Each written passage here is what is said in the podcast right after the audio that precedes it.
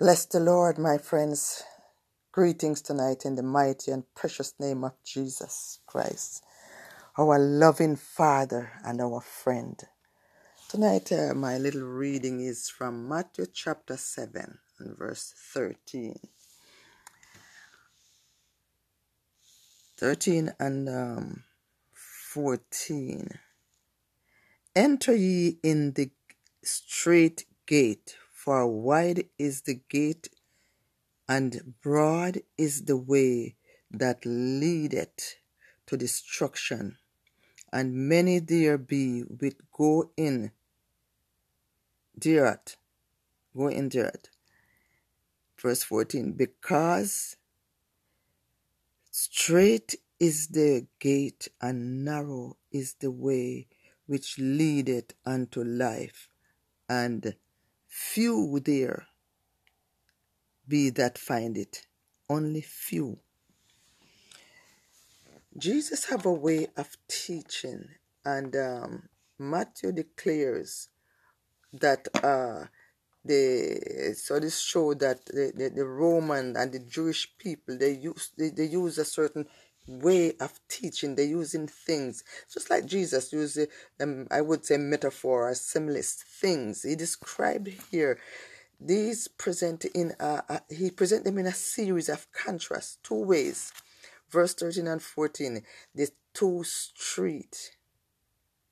Then verse 15 and twenty, two profession verse 21 and 23, and two foundations, verse 24.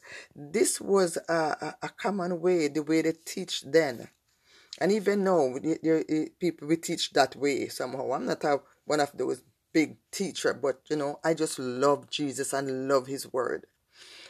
So I always get myself in the Word and getting deeper and trying to know more.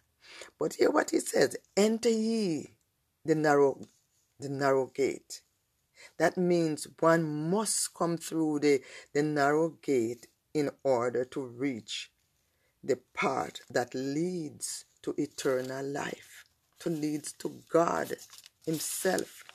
Many on the broad road or on the broad way that lead to that leaded to uh, destruction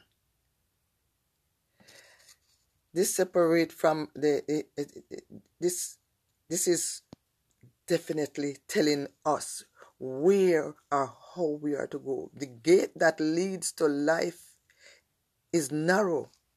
And the bible said only a few can find it. Not because it's so narrow but because of people's choice.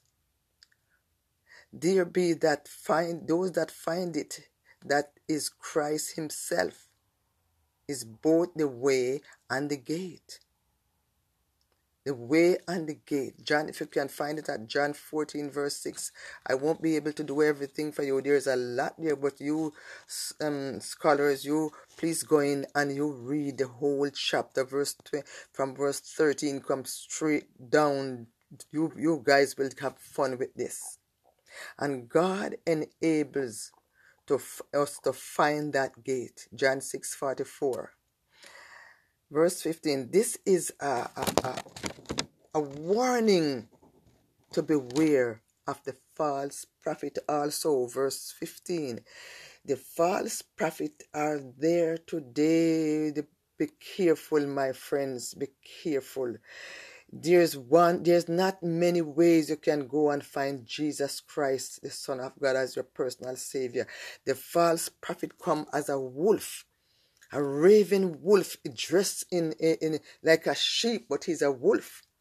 So god is warning jesus was warning the people and matthew warns that be careful. The broad way lead to destruction. It looks right it looks good but it not the way to God. It looks like, but it's not. Be careful, my friends. Choose the narrow part. The narrow path that leads to eternal life, that leads to Jesus Christ, your everlasting Father.